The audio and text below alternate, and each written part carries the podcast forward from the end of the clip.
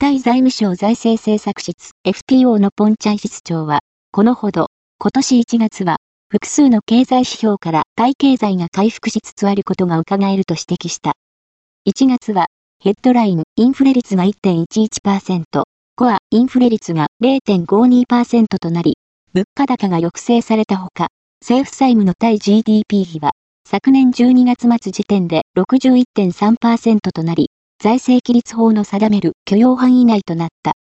同室長は、タイの外貨準備高は、2216億米ドルと高いレベルにあり、タイ経済が盤石であることの指標となっていると指摘。